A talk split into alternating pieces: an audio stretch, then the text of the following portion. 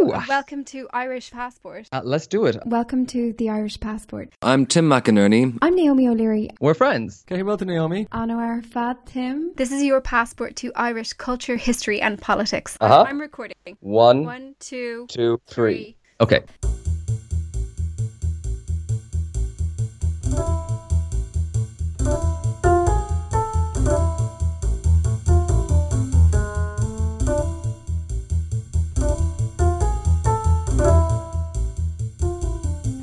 Listeners. Hi, everyone, and welcome to part two of our episode on Ireland's Lost Forests, where we've been getting to the root of why Ireland has. this may happen a lot. We've been getting to the root of why Ireland has such a small amount of forest cover compared to other countries in Europe. In part one of this episode, we took a look at the history of deforestation in Ireland and saw how a combination of over farming, uncontrolled grazing, short sighted policies, and government mismanagement, both before and after independence, all contributed to the denuding of Ireland of its native woodland. Right, so if you haven't listened to that episode yet, it's probably a good idea to tune into it first because it provides a bit of context for what we're going to discuss today, and we'll be waiting for you back here as ever. In the second part, we are bringing you up to the present day. We're going to discuss some of the political forces that continue to shape the ecological landscape of Ireland and the forestry policy of the current Irish government. But first, we're going to take you to the remote Beara Peninsula, where in less than 15 years, a rewilding process has taken place that has caused a transformational effect, creating the return of the kind of woodland that once covered Ireland but is now incredibly rare. It's a bit swampy there, mind yourself. Okay. Um,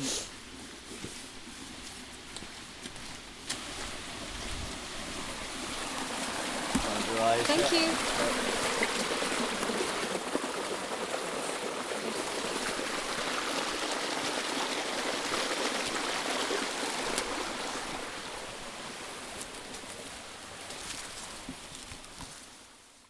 I'm picking my way through the densely grown trees and vegetation of a hillside that stretches up above the Atlantic Ocean. Gone to another spot. I'll, Okay. go, I'll go ahead of you so Sure. I can. I'm with Eoghan Daltun, a sculptor and restoration stonemason who in 2009 sold his house in Dublin to buy a neglected piece of farmland here in Cork on Ireland's southwestern coast. In his recent book, An Irish Atlantic Rainforest, Eoghan recounts his experience of coaxing this land back to its flourishing natural state. The book won an award and became a bestseller in Ireland. I started by asking him why he chose to use that word, rainforest, with its connotations of something precious and exotic, rarely used to describe Irish habitats, but with his help, increasingly common as a word to describe Ireland's native woodlands. After a couple of years, something started to dawn on me because uh, in the years after I moved down here, I started to really read kind of furiously any kind of literature I could lay my hands on on woodland ecology and ecology in general. And I started to realize that what I had here wasn't just native forest, it was rainforest. And I couldn't believe it at first. I kind of I had I struggled to believe that it could that such a thing could be, you know, actually true. But it definitely is. And the reason the way you know that is the presence of what are called epiphytes. So these, for example, this is polypody fern. Polypody, the name comes from many footed because each of these looks like a little foot sticking out, each of the little kind of subfronds.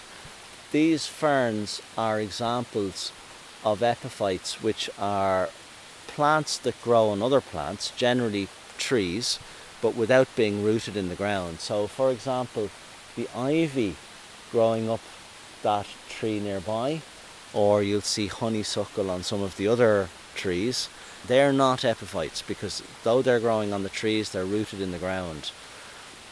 What's important about epiphytes is that because they're not rooted in the ground, they depend on the frequent of arrival of moisture in the air around them because that's the only way they can get moisture is from rain or mist or fog or drizzle or whatever else.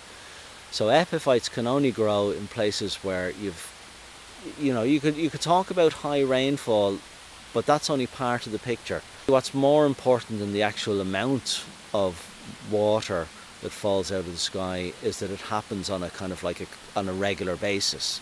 So these kind of species are able to survive. And if you go into any kind of a rainforest anywhere on the planet, whether it's a, a tropical rainforest like the Amazon or the Congo, you'll see epiphytes.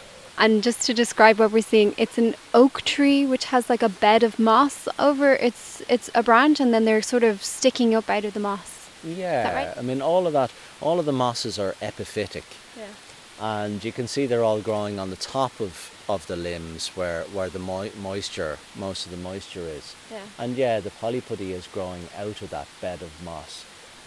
If we were to go deeper into the forest, you'd see lots of other types of epiphytes. This is what's called a temperate rainforest because Ireland is in the temperate zone of the planet. There's a, a really high diversity of mosses and liverworts here because of the humidity of the habitat, you know. On the island of Ireland, you're not going to find a habitat that's more diverse than this. When Eoghan found this land back in 2009, he chose it because it already had an unusually well preserved ecosystem, with mature trees and significant amounts of biodiversity compared to the surrounding farmland. The reason for that is down to history and a husband who emigrated for America and never came back. There was a family here called the Crowleys. In the early 20th century, the father, Phil Crowley, who was a copper miner over in Allihies, he emigrated, as- did so many other people from this area, to Butte, Montana. There was a whole community of people from Iries, this area, over in Butte. And he went over as well. Nobody seems to know what happened to Phil over there, but he never came back. Anyway, so he left behind his wife and five kids, and he went over, and then most of the Crowley kids went to America as well, but a couple of decades later, kind of like 20s, 30s, that kind of a thing. Only one ever came back. So, really, what happened, to kind of cut a long story short, is that from about 1909 onwards, the place wasn't really used as a farm. Now, I mean, they would have had a few cows and they would have maybe been cutting branches for firewood, and uh, but it was very low key stuff. You would have found pockets of wild native trees in the rougher parts of the farm, of which there are quite a few. So areas where maybe there was kind of cliffs and rock, and you know, it was just you wouldn't. It would be useless for agriculture. So you just say, well, sure, look, we'll leave that. We won't bother with that. The same as what you have in neighbouring farms. Still, you have these kind of pockets, these refugia of not just the trees, but all of the associated biodiversity that goes along with a native forest ecosystem. After Phil went to the States and the land was kind of became disused, those trees were then able to seed back out into the land and a forest was able to form. A lot of people have the idea that if you want a tree, you have to buy one and dig a hole and put it in and plant it. But trees have been reproducing without any difficulties for hundreds of millions of years. The thing that stops that is grazing by either domestic livestock, as in sheep, cattle, goats, or else artificially elevated densities and numbers of wild herbivores like deer or feral goats or whatever. But even though the land was full of mature trees and vestiges of woodland, the ecosystem was nevertheless in a seriously degraded state. A group of people who set up an alternative community nearby had released goats into the landscape and they had multiplied. These goats were grazing the forest to death. Mainly the problem here was the feral goats. And they were literally just stripping the they'd stripped everything out from about head height down. There was no vegetation whatsoever beyond mosses and maybe a few highly unpalatable species of plants. The effect that the goats were having on the forest was primarily to prevent it from nat- re- from regenerating because if trees can't seed and grow new trees over time as the trees age and die the, the forest starts to contract and fade away And that's what was happening here. They were also, they'd stripped out all of the really rich ground flora that's a really po- important part of the ecosystem in a native forest. That was all just completely gone.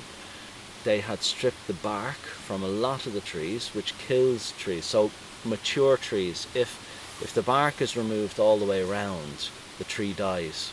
And that's exactly what the, the goats had done. So the whole place was kind of littered with dead trees as well. And as if that wasn't all enough, what was also happening was that the fact that the place was so severely overgrazed had completely opened the way to invasion by non-native invasive plant species. So the same crowd who released the goats also brought in about eight or nine different species of invasive plants into the area and planted them up on their acre and from there they started spreading out over the whole area. The worst of the whole lot was Rhododendron ponticum. Eoghan points out that if you want to see what a degraded woodland ecosystem like that looks like today, you don't have to look very far. Just go to Killarney National Park. Although it's protected as a last vestige of ancient Irish woodland, it's severely grazed by invasive sika deer, and rhododendron plants have gained a deep foothold within the park. This is thought to have contributed to why the refuge was vulnerable to a forest fire which tore through thousands of acres of the national park in late April 2021 before firefighters gained control. A healthy Irish rainforest should not burn like that.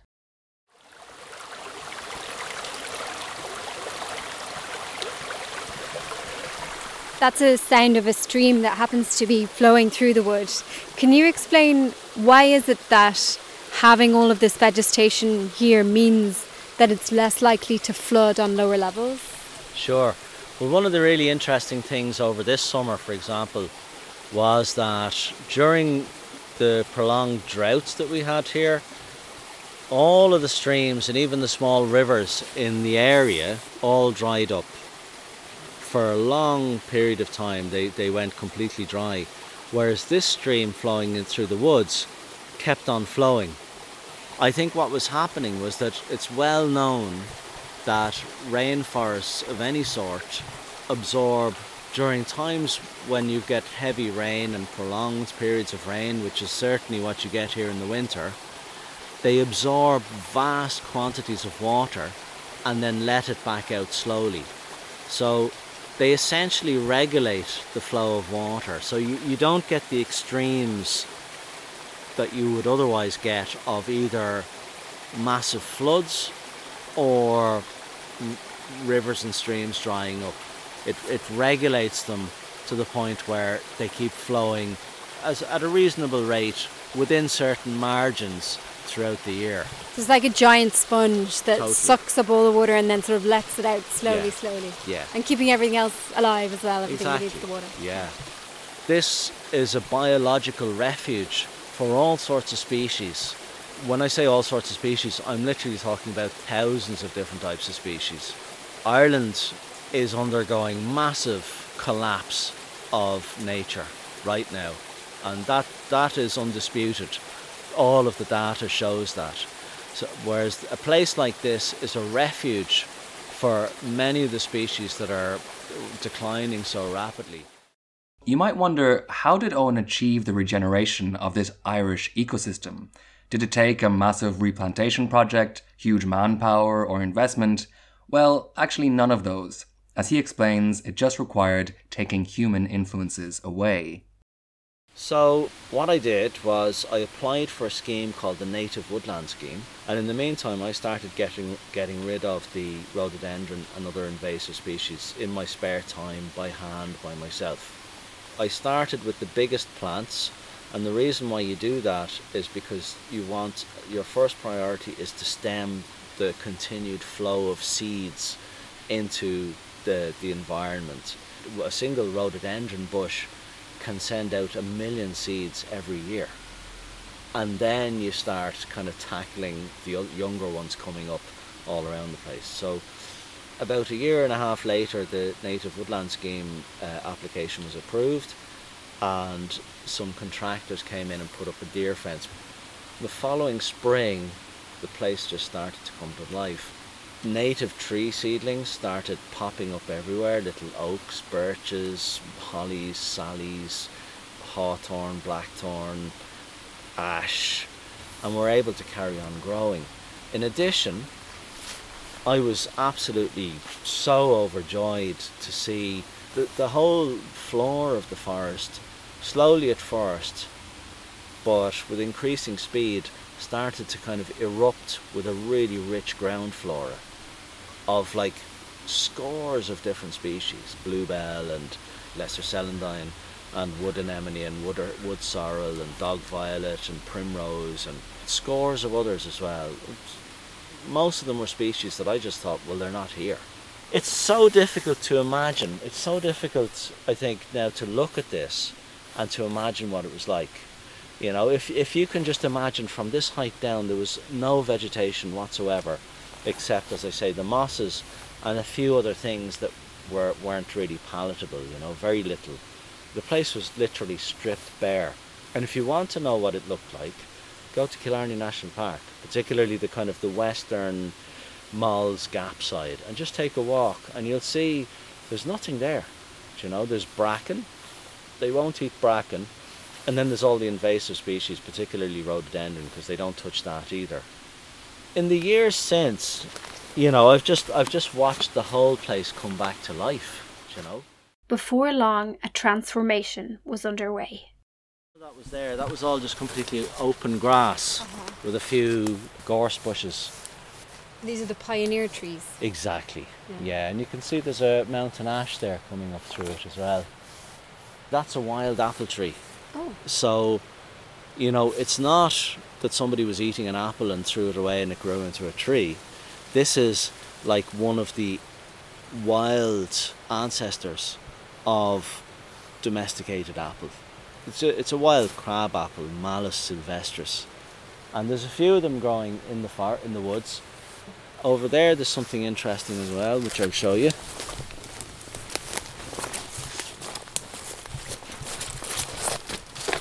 So all of the this plant here and all of these these kind of purplish flowers, that's called devil's bit scabious. And devil's bit scabious is the food plant for the larvae of a butterfly called marsh fritillary, which are Ireland's only protected butterfly because they're rare and declining across Europe, including Ireland. And they can't survive without that plant because they lay their eggs on it and the larvae then eat the leaves. And so, if you find marsh fritillary butterflies, there must be devil's bit nearby. The native mammals that were here when I came were it was a very restricted group really. You had hares, stoats, foxes, badgers, wood mice. But with the kind of resurgence of the natural flora here and the, the return to health of the ecosystem, lesser horseshoe bats have moved in, and so have pine martens, and otters have started to turn up in the streams as well. Otters. Yeah, yeah. I didn't know otters could be in streams that of that size. I was kind of amazed as well. Yeah, I mean, I've never seen one up this far. In mm. fairness, they're always co- kind of closer down towards the sea, but that's not to say they don't come up here. Do you know? But they're definitely lower down. Yeah. Do you know? And I think what's attracting them in here is probably they come up looking for frogs, which they love to eat. But there's possibly also um, eels and maybe even brown trout in the stream. Now I haven't seen eels or brown brown trout, but I had a, an aquatic ecologist here who spends a lot of time surveying places like this, and he says there's a good chance they are there, especially if the otters are coming in. Just like we discovered in our last episode, here on the Beara Peninsula, the place names are a clue to just how ancient these habitats are. Eoghan pointed out that some stone remains stand in the forest, now overgrown with trees rooted within a crumbling wall. This was a clue to a pattern of ecological boom and bust that has characterised Ireland's landscape for thousands of years. Where we're standing here, for example, this is an old pre-famine cabin, uh, and if you look at the stream that's flowing just over there, that's the boundary between two different townlands because the, the farm kind of straddles two townlands. Where we're standing is Boffigal, which means uh, in Irish it means recess of the wild wood. Uh, and on the far side of the stream is Fonkil, or sometimes they, it's called Fonkil and the Woods. And Fonkil means sloping wood. So both names, and like most most of the, the kind of like most townland names would have been established by about the 8th century AD. Um, so we have an idea that up until that time there was still significant woodland in this area because mo- both names come from woodland. You went from a situation around roughly 4000 BC in which practically the entire peninsula was wooded down to the present situation in which you've only got tiny little pockets here and there. But the interesting thing about it is that it didn't go in a linear decline like this. What you had instead was a collapse and then a resurgence of woodland and then another collapse and then another resurgence and then another collapse. Literally repeated cycles of, of uh, collapse of the forests and then the return of the forests. But the overall trend was downwards throughout. The archaeological evidence from this area seems to suggest that what was going on was that farmers came in, they cleared the forest. I think what happened was that they put their cattle into the forest. The cattle would start eating all of the vegetation, including the tree seedlings, and that would prevent the forest from regenerating, kind of the same as what I found when I came here. And if that goes on for long enough, over centuries, the forest just dies off, you know. And the people who are around don't even realize it's happening because it's happening over t- in a time frame that's far too long for their for them to perceive the, the changes you know what seems to have happened is that as a result of clearing the forests the land became completely depleted over time because the heavy rain that you get in these areas washed away that you didn't have the forest and the other vegetation to hold together the soils and to retain the nutrients and all of that. Forests build soils, bits of sticks or, or branches or trunks that have fallen over and leaves in the autumn. All of this constant rain of material onto the onto the woodland floor that builds soils. So without that, basically the soils would be would lose their fertility. The result was that you had environmental degradation and collapse, and it became impossible to farm, and the people moved away. That allowed, without the people there with their great livestock grazing the land, that allowed the forest to return over centuries now. You got the process again restarted of all of this stuff falling down and building soils and building fertility and then another bunch of people would say, Do you know what, that, that land there, that's actually, you know, that could make a fine farm. And you'd start the cycle all over again, you know. I think really essentially that that process we're still in the midst of it, really, you know. What you had here in the 1840s was an absolute kind of apocalypse, really. This area was so badly hit by the famine. If you look at the Ordnance Survey maps for the 1840s, within the margins of this farm, you can see various cabins dotted around the place, as well as a, what's called a clachan, which was like a cluster of little cabins, nearly like kind of like, like a little hamlet of cabins.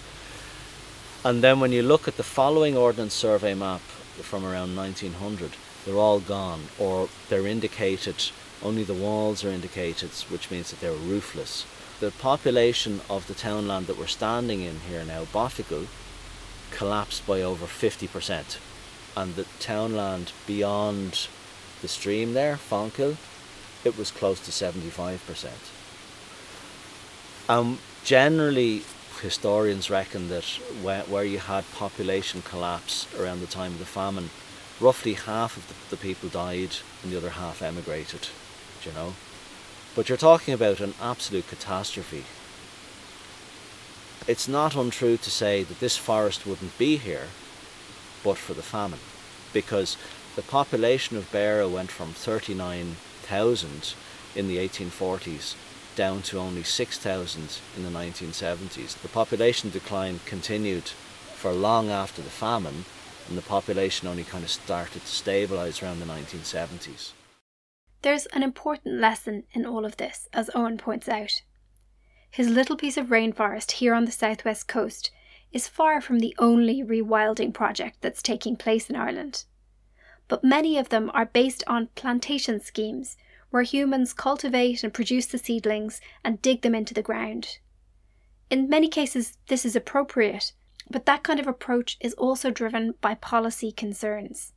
The production and the planting of trees involves labour, it involves money changing hands, there are economic actors who may benefit, and most of all, it can be measured. Civil servants can demonstrate to their bosses that X amount of euro translated to Y amount of trees planted in a year. But this doesn't necessarily all lead to a natural ecosystem.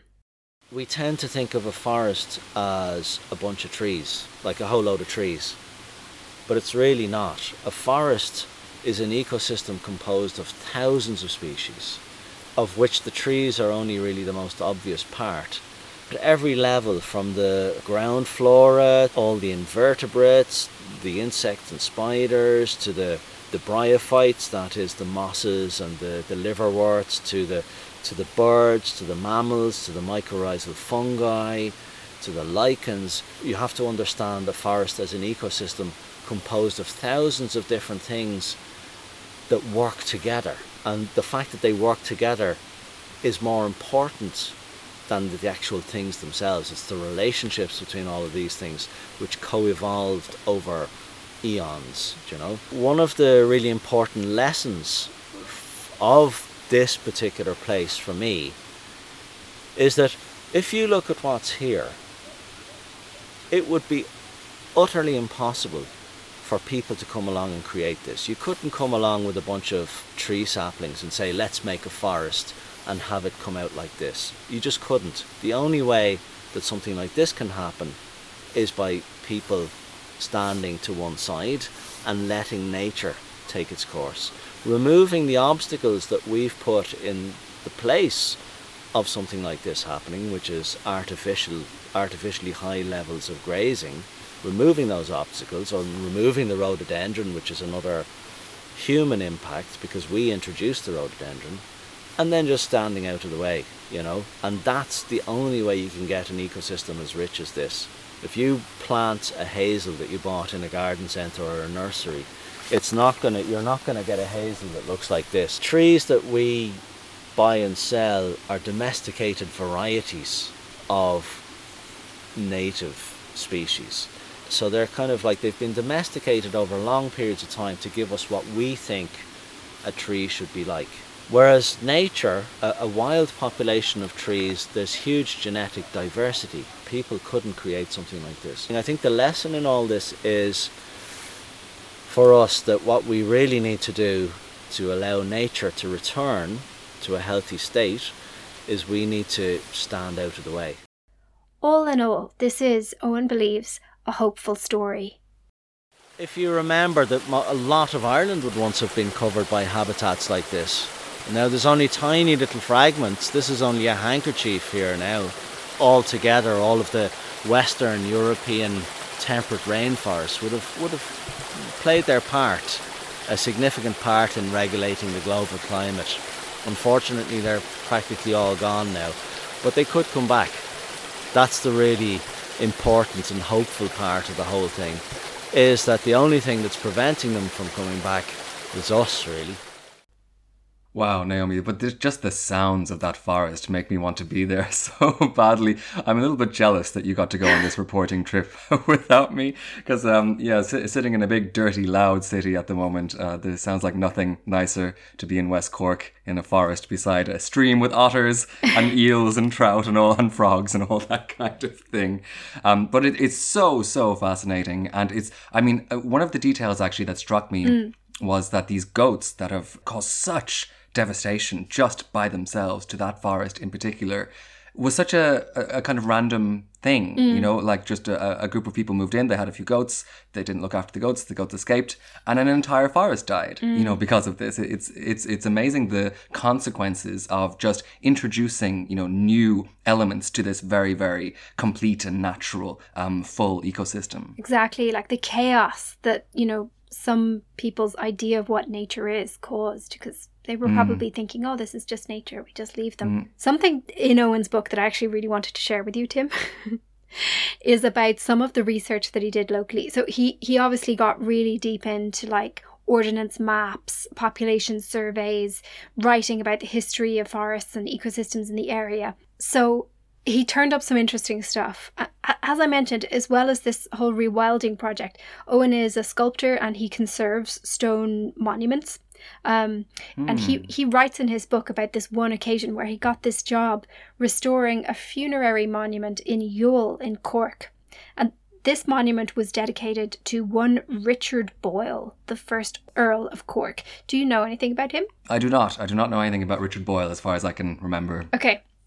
So Eoghan hmm. realized as he was like working on polishing up this funerary monument to this guy that this was actually a monument to the man who was responsible for removing much of the trees in the area during the great period of deforestation that took place during the plantation period of the 16th and 17th centuries. Right. So hmm. Richard Boyle was an English politician and he was rewarded with lands that were confiscated during the plantation of Munster and the suppression of local Irish rebellions. Here's what he wrote in 1632. He wrote The place where Bandon Bridge, that's West Cork, is situated, is upon a great district of the country, and was within the last twenty four years a mere waste bog and wood, serving as a retreat and harbour to wood kerns, rebels, thieves, and wolves.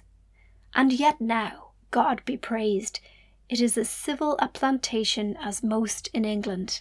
Wow, what a quote. yeah. Our friends, the wood kerns again.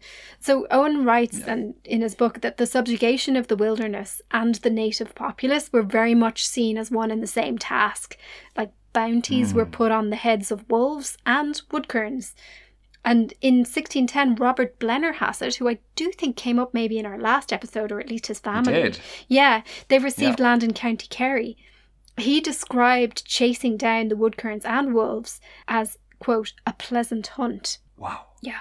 Jesus. So I have some good news for you, good news for listeners, which is that Eoghan went into all of this, the history of Robert Boyle, the impact of colonialism, all kinds of interesting uh, topics to do with different approaches to rewilding and stuff. Um, in a conversation in his kitchen, he, he invited me in after our tour of the rainforest and we sat down and we spoke all about his book and got into, you know, some of these nooks and crannies of the whole area. And we're going to upload that whole interview over on Patreon for the Patreon supporters. So just subscribe over there if you want to check it out. Yeah, I haven't actually heard that whole interview myself. I've only heard the bits that you've heard yourselves, listeners. Um, so I can't wait to get to dive into that. And I'm I'm just fascinated to hear more about this dynamic between the woodkerns and the planters. That is such an interesting little quote that you have there from so many perspectives. He's, um, this is something that I actually really find interesting. That um, and it's something that really binds. Actually, I know I say it a lot, but it binds this moment of plantation in Ireland with the New World, right? Um, which is the conflation of the native peoples or the indigenous peoples with uh, the flora and fauna of the land.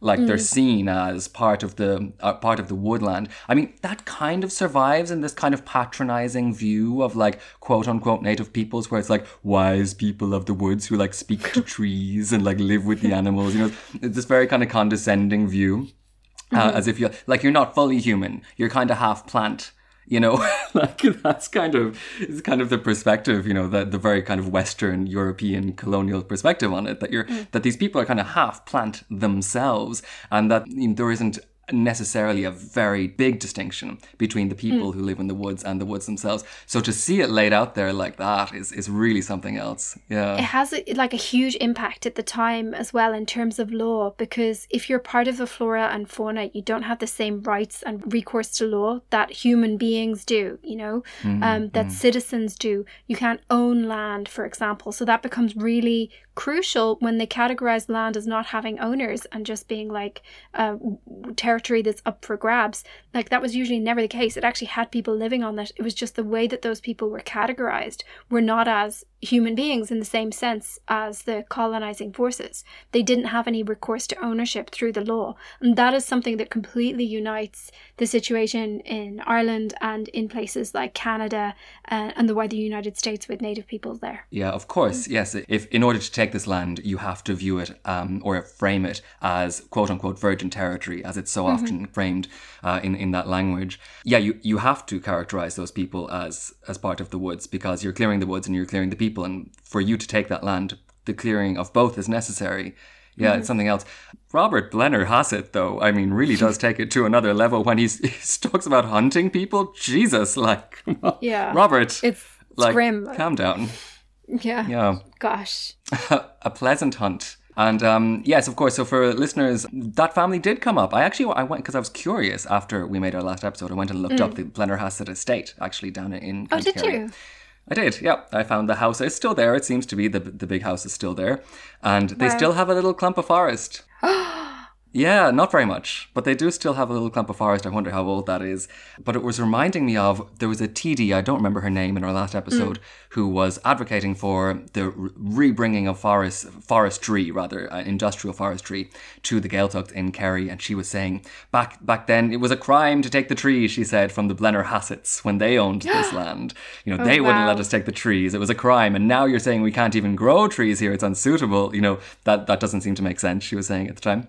And I was just thinking, um, she said, in my time and my father's time. That's what made me think of it. I was looking at the aerial photograph, I was thinking of that TD's father, you know, just stealing into those woods and taking branches, you know, and firewoods. you know, it's such an, an interesting and long history. And to see it come full circle like this, that same Blennerhassett back in 1610 was hunting people in those woods. It's, crazy. isn't? It's crazy. What a history. I, I really want to know if that Blennerhassett girl that was in my school was one of them.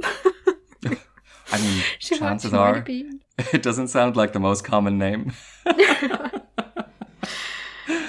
Anyway, right, listen. If you want to hear that whole interview over on Patreon, just to remind you, it will be available as a bonus episode uh, for our supporters. And if you want to become a supporter and you're not a supporter yet on Patreon, you can find us at www.patreon.com forward slash the Irish Passport, where you can find over almost 100. I think we might be at 100. I Naomi. think we might be over. Yeah. It's We might be something close anyway. Yeah. Yeah. Tons of episodes. 100 extra content episodes. Uh, if that's not worth your Patreon subscription, I don't know what is. Now, listen, I don't want to move away from Woodkerns str- quite yet.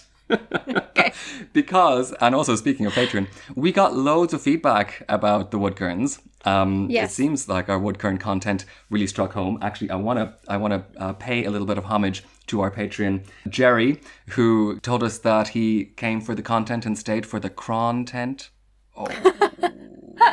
That's a good one. Yeah, I, I, I bow. I bow to that. Okay, right. People just love these tree puns. I may or may not have a list of them. I may or may not have a list of them in front of me, so just be prepared. Thanks, uh, thanks for everyone for for your input, and I want to go through uh, a few of these things. So, first of all, Adele uh, over on Patreon, she drew our attention to the Irish traditional ballad called Bonnie Portmore. Which maybe some of our listeners might know. And this is quite interesting uh, in terms of what we talked about in these last two episodes. So, this is a pretty ancient song, it seems. I, I did look up uh, where it came from, and it was first put down on paper by a folk music collector called Edward Bunting, who put down loads of stuff uh, on paper uh, for the first time. And what he did was actually, um, it was much older than that already before he put it down. Back in the 1790s, so about 50 years before he did that, he, as a young man, used to go around to these harpers uh, who had these traditional songs, and he was writing down the traditional songs from the harpists because he was afraid they were going to disappear. Right, so this is towards the end of the penal laws, or you know, all kinds of changes in Irish society. So you can imagine uh, why he might have been a bit worried. Anyway. This one he put down, and he said it was also called Peggy Ní Lavin, he said, according to these harpists. He thought, Edward Bunting thought it must have been even older than that, maybe dating all the way back to the 17th century. So, the lyrics of this song, they allude to the felling of Um, so that would make sense if it dates back to plantation era, and also to the exportation of lumber from the island as a resource. Bunting kind of claims, and it seems likely that this is a metaphor for the fall of the Gaelic O'Neill dynasty, who used to own this land at Portmore, uh, which is in County Antrim. It's right beside uh, Lough Neagh, that, that big, huge lake uh, in, in County Antrim, and lots of other counties. Um, so this land of Portmore was taken over in the 17th century by an English aristocrat named Lord Edward Conway whether he hunted human beings or not, we don't know, but he took over this uh, land anyway. And the song talks first about this the fall of this like beloved ornament tree in Portmore. And then it starts talking about the destruction of the forests in general. And then it kind of links this up to the old world order that like disappeared with the forests. So it's really interesting, I think, to, to look at those lyrics. Maybe I have them here. Can you read them out for us, maybe, Naomi? Yeah, yeah, of course. Okay. Oh, o bonny Portmore, you shine where you stand, and the more I think on you, the more I think long. If I had you now as I had once before, all the lords in old England would not purchase Portmore. Oh, o bonny Portmore, I am sorry to see such a woeful destruction of your ornament tree, for it stood on your shore for many's the long day, till the longboats from Antrim came to float it away. All the birds in the forest they bitterly weep, saying, Where shall we shelter, or where shall we sleep? For the oak and the ash they are all cutten down, and the walls of bonny Portmore are all down to the ground. That's very sad, Tim. it is very sad, and it's got a Yeah. lovely tune. Uh, if any of you want to look it up, it's it's actually a really beautiful song. So thanks Adele for pointing this out to us. Now it's interesting for even more reasons because in our last episode we were also talking about the selling off of estate forests in the 18th and the 19th century. So yeah, we have the dis- disappearance of the Gaelic dynasties like the O'Neills. But then we also have the Anglo-Irish who were selling off the last of their forests, you know, centuries later. So it's a little bit like what Eoghan Dal- Daltun was talking about, you know, this boom and bust of the forests in Ireland. You know, that song must have had a very current resonance even in 1840 when, you know, that was being put down on paper. Yeah. Now, secondly, uh, something we need to bring up, and this is something that loads of listeners wrote in with. This is the kind of legendary status that the felling of the forests has become invested with in Irish nationalist tradition. And we really should have talked about this in our last episode, actually. Kelly over on Patreon had mentioned that they had heard stories in the past that, quote, the English cut down all the forests in Ireland to build their naval fleets. And this kind of it it ignited a little memory in my mind as well. I can't really For remember me, if I have heard that. Yeah, yeah. I think not only have I heard it, but I've told people that, I'm sure. Right, sure. We may have said it on the podcast off the cuff, actually. Yeah. and Kelly wanted to know is this true or is this just propaganda? And the answer is kind of a little bit of both. More on the propaganda side, I suppose, because this has become a fairly widespread idea in a kind of Irish nationalist narrative. Um, and like a lot of these kind of ideas, it's just the reason that it's not true is because it's way too simplistic, basically. Uh, so yeah, right. So British settlers definitely did cut down loads of forest in Ireland, like like we've seen, and they mm-hmm. definitely did export huge amounts of lumber for shipping and loads of other things. Like they talk about it doing this, mm-hmm. and just like elsewhere in the British Empire, colonialism in Ireland was built on resource extraction. You know, this is one of the reasons why they were there. So that's that's not a question. But that's only one small piece of the story, of course. Uh, we have to keep this in mind. One thing that, to, to temper this a little bit, to keep in mind, is that evidence suggests that a majority of Ireland's forests had already been cleared before the first plantations got underway. Um, So this was not the one cause of, of clearing forests by any means. This makes sense if you just allow for the fact that agriculture was being practiced on the island for centuries before that. So, of course, mm-hmm. loads of forest was already being cleared and was still being actively cleared also. So, colonialism definitely did play a major role in the clearing of the forests, in that, right? So, in, in the clearing of the land for plantations. But also, I would put it more at the door of the centuries afterwards, the two centuries mm. afterwards, where you get this kind of deeply dysfunctional economic system that we talked about in our last episode, which endured just for so long and forced millions of tenant farmers to really intensively clear every little bit of land they could for cultivation. Um, You know, Eoghan was talking, right, about people who might have seen a bit of forest, you know, in the 19th century and said, ooh, that's a nice piece of land, you know, like um, this, this was just very, very intense because of colonial disman- mismanagement. So that's another reason, uh, or another role, or a less visible role, maybe, that colonialism played in this.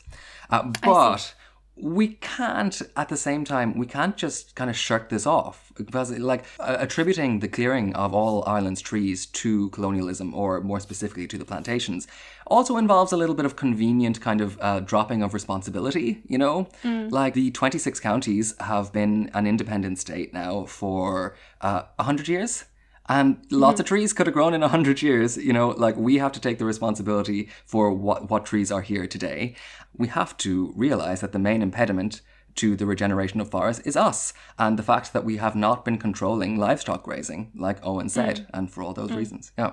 That's a mm. really good point, Tim. Um, I thought as well that, you know, the sort of the cultural memory of the removal of the trees and the association of it with colonialism, as it's reflected in that song as well. Hmm. It's understandable that that cultural memory exists because it seems, according to the accounts of the time that we just discussed last week, that the rate of removal of the trees was very visible and very sudden and something that people remembered. So, like, you could actually see the effect on the landscape with all these stumps and, you know, mm. forests that people remembered being there were no longer there. So, it was kind of a traumatic, violent experience that, like, got ingrained in people's minds.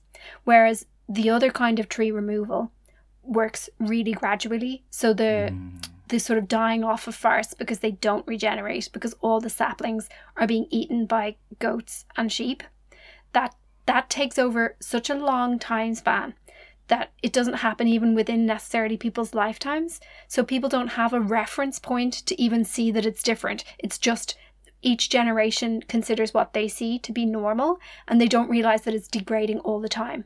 Do you know what i mean and they don't realize the extent of what's lost That's that's such that's such a good point. Yeah, yeah, for sure. And it also reminds us, of course, that that cultural narrative of, of the trees disappearing wasn't necessarily about kind of you know woodland and like nature. You know, this was the destruction of a resource, right? And that's like or destruction of homes, destruction of of la- it was just of their world really destruction of a world. Yeah, exactly. That of Yeah. course, like you say, must have had a major lasting impact on on a cultural psyche.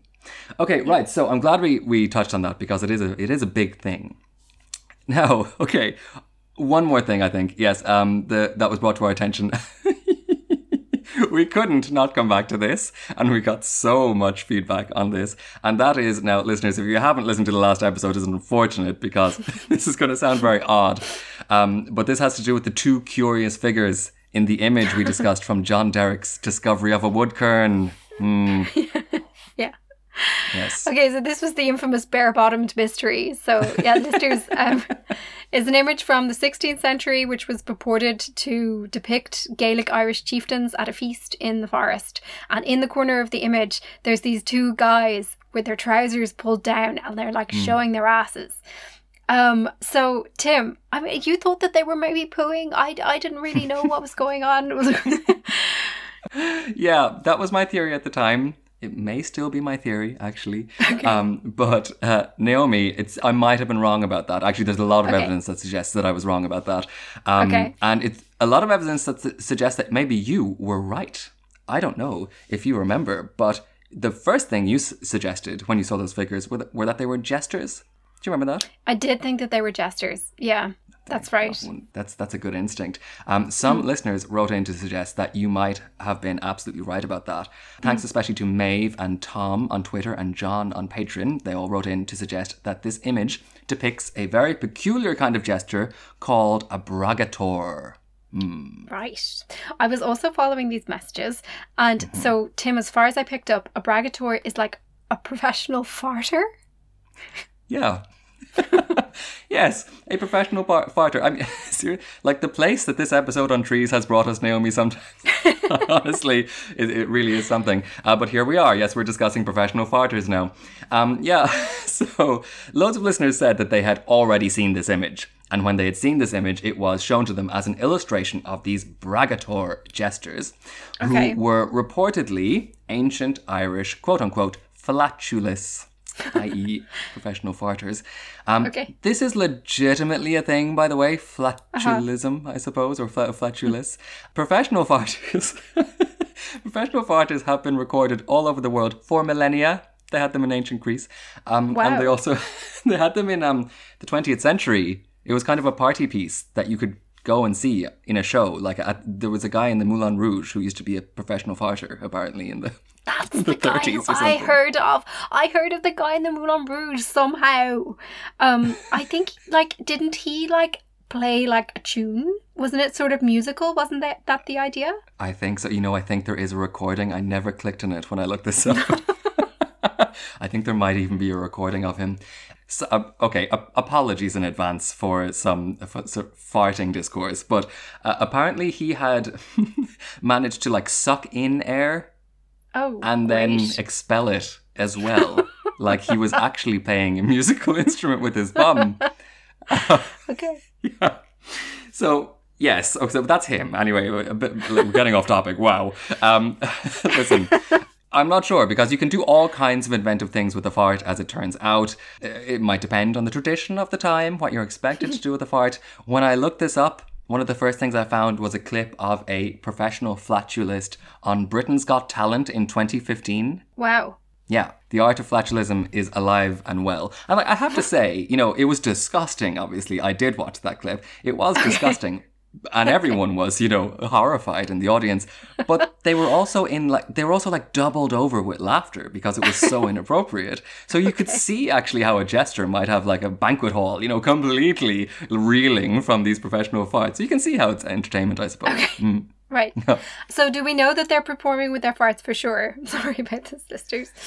Well, some people did, but listen, I'm not sure, or I'm not fully convinced anyway, that that's what we're looking at uh, in the image that we discussed in our last episode for a few different reasons. Now, I did a bit of digging around about this, uh, more than I thought that I ever would. And so there are these people called the Braigetóir. They're mentioned in loads of articles. You see them in like, you know, academic articles, in history books and everything. They're mentioned. Uh, so like they're a real thing, uh, but the only source that ever comes up, I, I couldn't find any other source except for this one source of like where they came from is this manuscript from 1160 called the Book of Leinster. And part of this manuscript is a diagram of a feast at Tara for the High King, right? So Wow. a Gaelic feast. And it shows where everyone's sitting. And because of where people are sitting, it shows like where they are in the hierarchy of the court, I hmm. suppose, at Tara.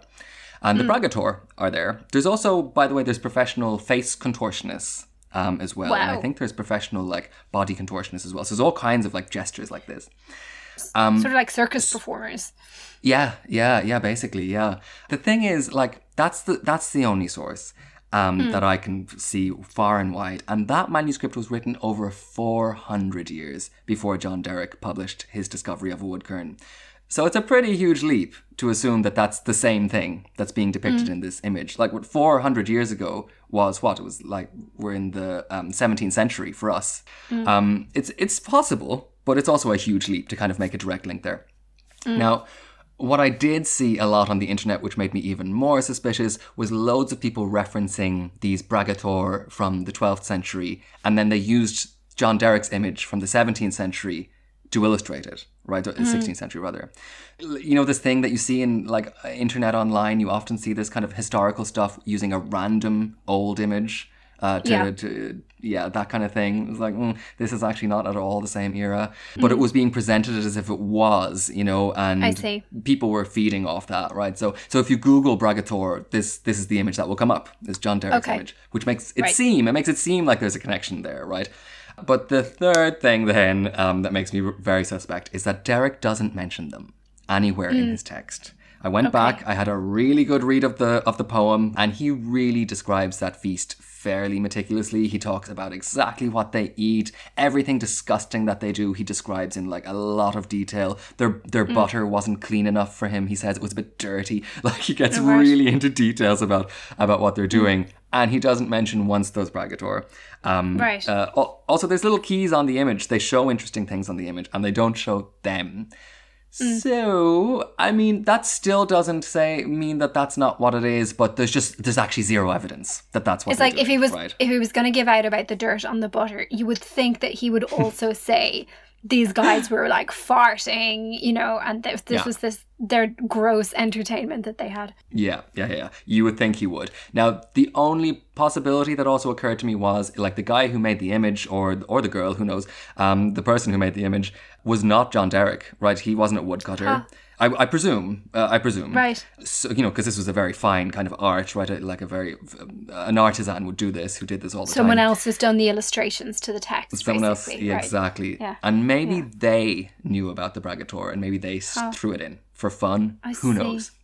Who Yeah. knows? Let me not, let me not uh, poo-poo, so to speak, uh, the Braigetóir. like, they, not only did they, they exist, this seems to have been a fairly popular pastime across Europe in the 12th century, anyway. So about the time as that Book of Leinster was being written, there was another guy in England called Roland the Farter. so he was also a, a jester who was so popular that the king bought him like a big estate and stuff. So, so, so uh, it definitely wasn't a specifically Gaelic thing. Um, but yeah, end of that. There's no real evidence beyond pretty making a pretty bold assumption that that's what we're seeing in the image. That's interesting. Thanks so much for the deep dive on that one, Tim. You're welcome. we know all about the uh, yeah the latest in flatulist research. Um, thanks to all the listeners who wrote in their reactions to the last episode, and of course, if you have any further leads, don't hesitate to hit us up on Patreon or on Twitter. Yeah, yeah, yeah. Because that really had us stumped, Naomi.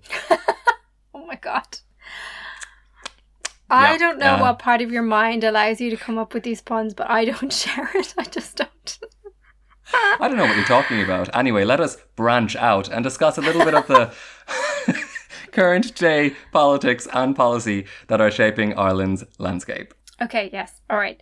So, right at the moment, the Green Party is in the central trunk of government. No, sorry, I'm not even going to try Oh, yes. Oh, no, Um, you gotta keep it. Okay. the Green Party is in a coalition with Fine Gael and Fianna Fáil, you know, the sort of traditional parties of power in Ireland.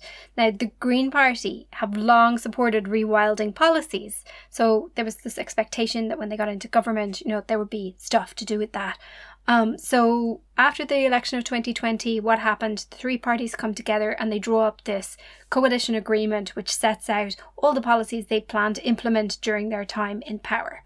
And lo and behold, it includes quite ambitious targets for tree planting. So they say they want to increase Ireland's forest cover or the state forestry assets from 11.6% to 18% by 2050, uh, which is quite a large increase.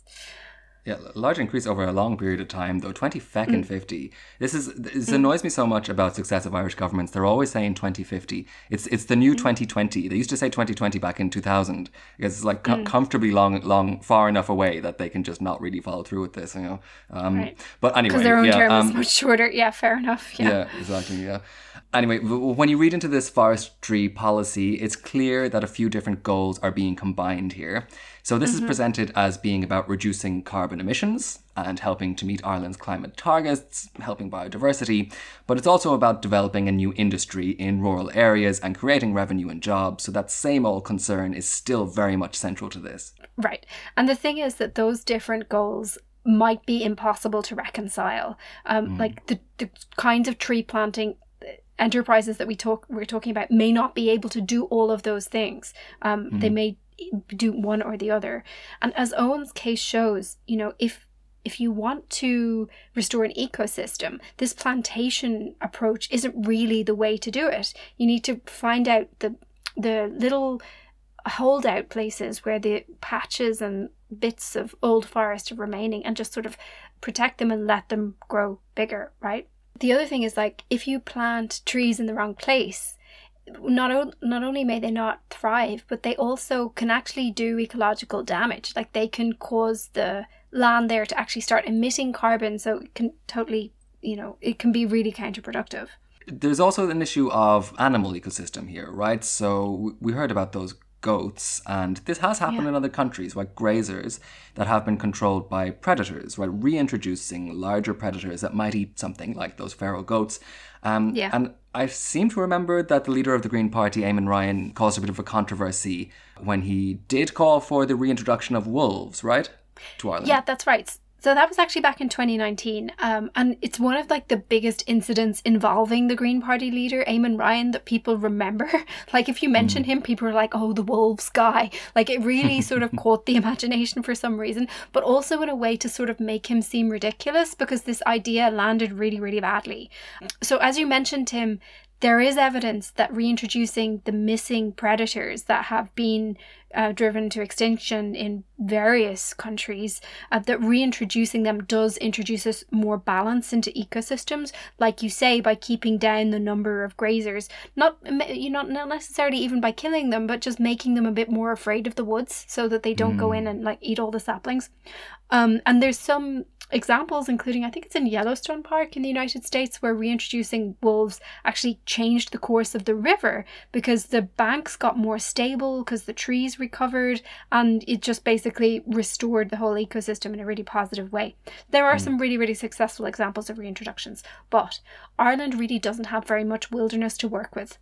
And the cultural memory of being around those kinds of animals has been lost. The last one was killed, they say, I think it was in Donegal in like the mm. mid 1700s. So this suggestion really caused an uproar. It like it was both kind of hilarity, like oh my god, aren't the Greens ridiculous? But also there was a lot of anger because you know still Ireland is a hugely agricultural country mm. still, and people who have livestock are often really horrified at the idea of introducing anything that's going to prey on their sheep and kill their sheep. Mm, I like it. It's a chicken and egg situation, right? Because there mm. really uh, isn't doesn't seem to be enough wilderness to kind of keep the wolves far enough away from cultivated terrain. Um, just give them an like, alternative, like to eat. Yeah. Like if they've got enough deer and stuff to eat in the forest, they they're happy there. They're not going to come out and seek farms and livestock if they have enough stuff to eat elsewhere. They won't choose to come and mess around with human stuff. They they just come out when they don't have alternatives. Right, sure. And and this isn't by any means, I mean, I can completely see why Irish people saw it as ridiculous. Um, but this is not at all seen ridiculous in mainland Europe, right? Like France and Italy and Spain and what and Germany are doing this all the time, like reintroducing not just wolves, but like bears and lynxes and stuff. Yeah. Um, but of course the big difference is that like there are just huge landscapes of thick impenetrable forest and mountains, like forest covering entire mountain systems uh, that just don't exist in Ireland, right? So you know, you send the wolves in there, you'll never see them again. I, I think the big mountains is key actually yeah and there's so there's big corridors of wilderness actually connecting these countries um mm. what happened actually is, is not actually so much that they reintroduced these animals they just got protected status so previously mm. it was okay to just kill them and shoot them and there were very very few left in western europe but there were a few left in like these big forests these huge natural uh, reserves that they have over in poland and mm. romania places like that and so there were populations of wolves there that were able to kind of repopulate the rest of Europe once they were no longer being killed so frequently. Their populations began to recover a bit, and some wolf families and wolf packs began to travel back across Europe and repopulate other areas. So basically, mm. they had been almost wiped out, but they began to do. They've they've done a you know, from an extremely low base, they've had something of a recovery. So we do have increasing wolf populations. Um, and I have to say, just like people have a similar reaction, many people have a similar reaction to the way that it was seen in Ireland. There's a lot of horrified reactions, particularly from farmers. You know, they don't want their sheep to be killed. That's a cost to them. Um, if you say, well, um, if you put up a fence, then the sheep won't be killed because fences actually are really, really effective against wolves. Then they say, but we don't have enough money. You know, we don't want another cost and so on. It's actually a really contentious issue. This was all it all came up actually um, in my in the course of my reporting beat because there was this big push in the European Parliament to um, downgrade the protection status of wolves and these other predators because mm. the farming bodies were so annoyed about it and they were associated with killing sheep.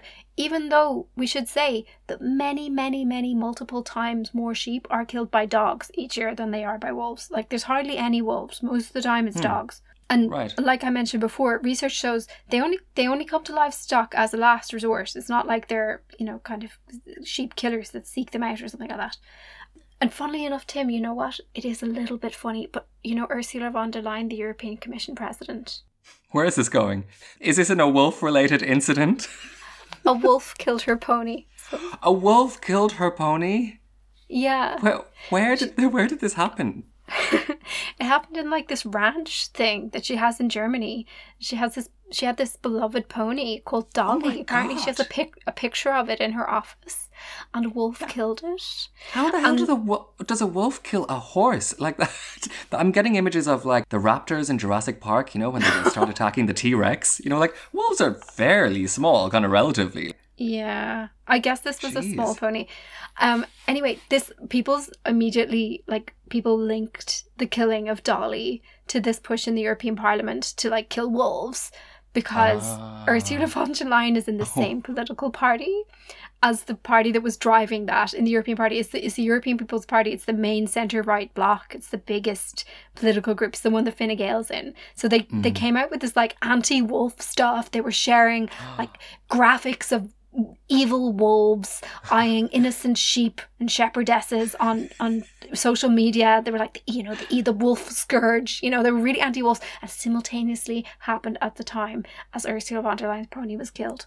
But we dare not draw conclusions. Oh, well, listen, if your pony was killed by a wolf, it would be hard not to go on a massive wolf murdering agenda. Like, you got a vengeful crusade. Um, so, yeah, oh God. From all kinds of points of view, you can see how this gets people's hackles up. So, like, let's say if you're going to have wolves reintroduced kind of everywhere, you have to accept that a few of your livestock are going to be picked off in, in this, I suppose, right? You're just going to have to accept that might happen, even though it's like fairly unlikely. Um, Or that you're going to have to change your practices, putting up fences and stuff. I'm, I'm amazed that the fences are such a, um, an effective deterrent against wolves. I thought they, they were are sup- yeah. supposed to be like um, proverbially crafty creatures, but they're crafty. They're, they're actually not that crafty. Uh, like I, I read studies about this at the time because it was uh, you know I was, I was kind of interested. And yeah like the fence is like 95% effective of reducing these sh- but it's, you know people people don't obviously want to assume more costs. But i do think that this plays into like a whole existing culture of very negative views towards predators of any kind whether it's like birds of prey or badgers even. Sometimes very innocent animals are kind of a, are, uh, kind of considered a threat to farming and agriculture. And i think that's a it's not it's not like every farmer has it in for these creatures but like there's a certain heritage of preferring a empty landscape to work with um yeah yeah, yeah, the animals that might be a bit only a bit of a nuisance, but they're also just not profitable. They're not making you money, Yeah. and they're on your land. Yeah, and yeah, eh, absolutely. Uh, so, like, from an Irish context, then, did Eoghan Daltun have any view on like what kind of species might be reintroduced in Ireland if they could? this is a, this is actually a really interesting topic and it's one that we discussed in the patreon um, conversation but essentially the long and short of it is that he believes that the aim here really is to create ecosystems that are self-sustaining. So just work away happily by themselves without needing the intervention of humans to maintain them. And there is a discussion to be had in an irish context about okay what species could you know help to to create that balance. And there's a lot of disagreement about it because of you know what there's actually very very limited number of species that are considered native to Ireland but there's also complex reasons why that's maybe not quite like we should consider more species native to Ireland. Um wolves as we said maybe it's a bit of a stretch because Ireland really doesn't have the wilderness. Um but it could a case could be made for lynxes. Um Eoghan argues because they're they're quite actually quite shy in general. Um, they don't really come out and they don't come into conflict with humans as much, but they do play a similar role in the ecosystem. They're small lynxes. They're like big cats. Yeah. Really. Exactly. As in yeah. like a big house cat. Yeah. Right. um, so I, I feel like I feel like if I was in fighting form, I could maybe fight one off. I don't know. Maybe I shouldn't speak too soon until I meet a lynx. Uh, but um, it, it is so interesting that the protection of a species, you know, can have such a big impact like this, right? Um, I'm reminded of something very similar. Um, I, I'll be getting my species wrong here, but it's uh, some kind of native pine marten. I think is actively being re- reintroduced to Irish uh, woodland because it protects the red squirrel in this really roundabout way. Yeah, it like it eats the things that eat the squirrel. I think it's other pine martens or minks or something. It, it's the grey squirrels, I think. Oh, the grey squirrel. Sorry, yes, yeah. yeah.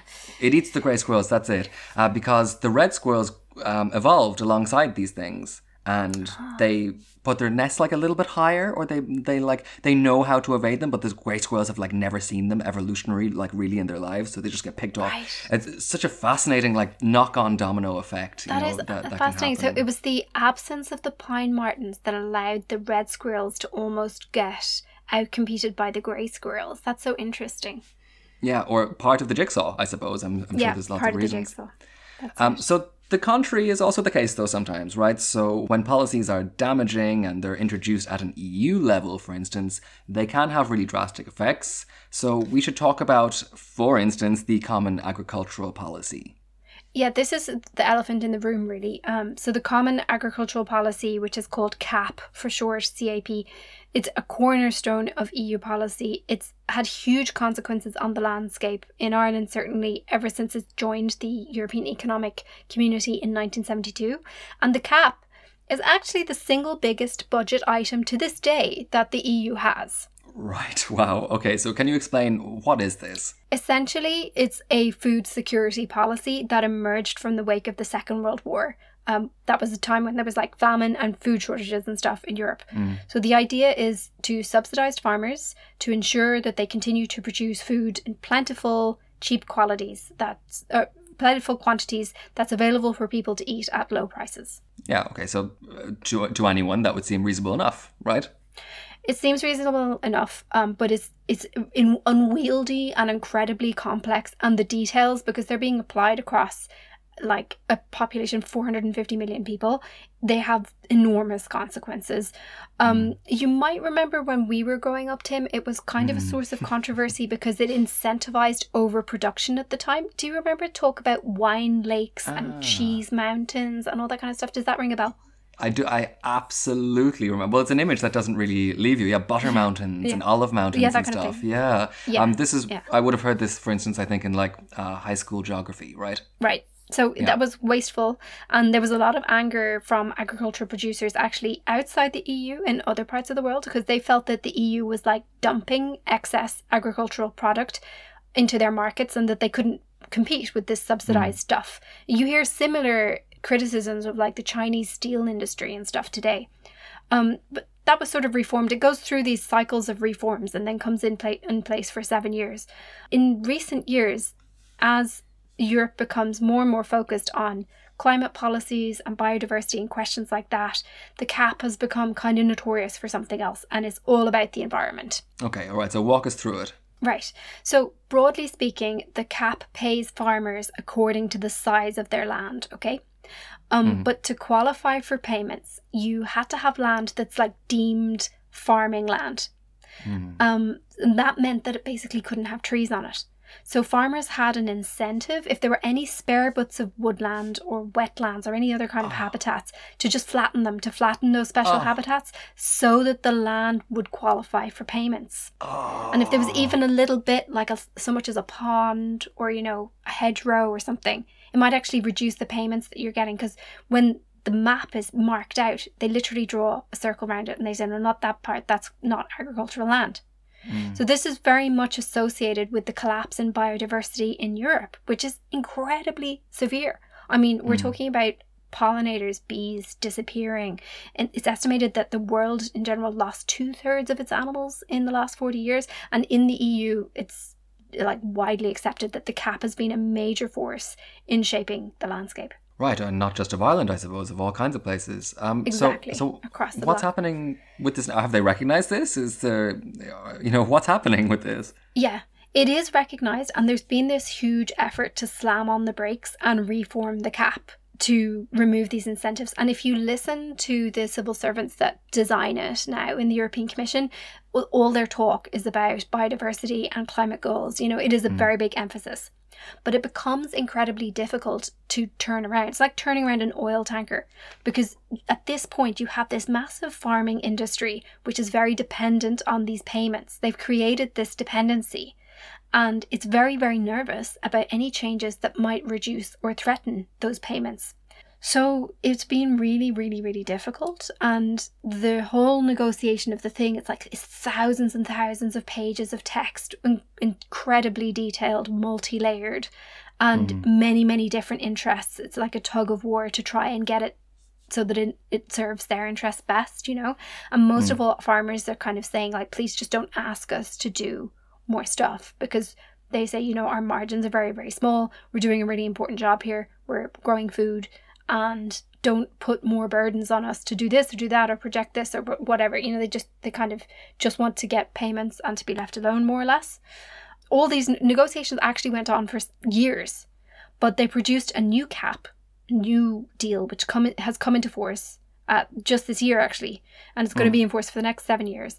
And it's all been changed, and it's supposed to incentivize farmers to preserve biodiversity spots on their farms and to essentially farm carbon, basically, by protecting ah. and restoring carbon sinks. So the idea is like you can say, I've got a wetland here it is and then you, you you fill out the form and stuff and you can get money for preserving it or you can get money mm. for preserving what whatever features that there are it's, there's no question that the intention behind it is there the intention is to turn turn this around certainly the big question though now is how is it going to be implemented because although this is all sort of designed at an EU level What's crucial is how it's implemented nationally. It's national governments who actually write their own plans about the implementation of the cap and hmm. they oversee the whole implementation of and there's there's quite a lot of leeway. Um, so, you know, whether the intentions behind it will actually cause results really very, very much depends on the will of farmers and the national authorities that are going to oversee this and the local authorities the people who are actually carrying it out and checking to see if it's being carried out. That's where we'll see whether it actually works or not. Certainly the intention is there but the jury's still out in terms of whether it will actually work Wow. Okay. It, it's kind of annoying that we're even like in the situation already. That the why did you let this happen in the first place? like, well, Yeah. uh, it's going to take so much work to get to get back to it. And that's actually a feeling that I've had uh, for the last month, really, with these two episodes, and especially listening to Eoghan Daltun. I'm I'm angry about this, Naomi. I'm angry that like, where are my forests? You know, I feel like this Yeah. is a bit of my heritage as an Irish citizen. That's like not being managed properly. You know, like this Yeah. is a piece of the natural landscape, that beautiful sound, that sound of those rivers, and like the forest that you and me remember, right, from growing up. Those little bits of forest where you did see a, a red squirrel, you did, you saw that rich texture of all of those species um, uh, together. That that's Yeah. just being like destroyed through negligence and through Yeah. ignorance. You know, is just so so infuriating. I want to be a woodkern, Naomi, is what I'm trying to say. anyway, listen, uh, you can remember everyone listen to that full interview with Eoghan Daltun where he tells us all about his book. And I have to say, uh, Naomi, that his ideas are evergreen. Yeah, very good. Um, listen, it was such a joy to visit um, the Irish Atlantic rainforest down in Beara for this episode and speak to Eoghan. And I do recommend his book. It's a brilliant read. We'll put a link to it in the show notes um, where you can check it out. Thanks to everyone for listening. And before I let you go, Naomi, there's one last thought I've had about those goats, you know? Yes. Let me tell you, you know, eating all that bark. I just wonder that they didn't get sycamore. Oh my God. Sloan. Oh, I'm sorry, I'm sorry, for now. everyone. Sloan. Sloan, I'm sorry.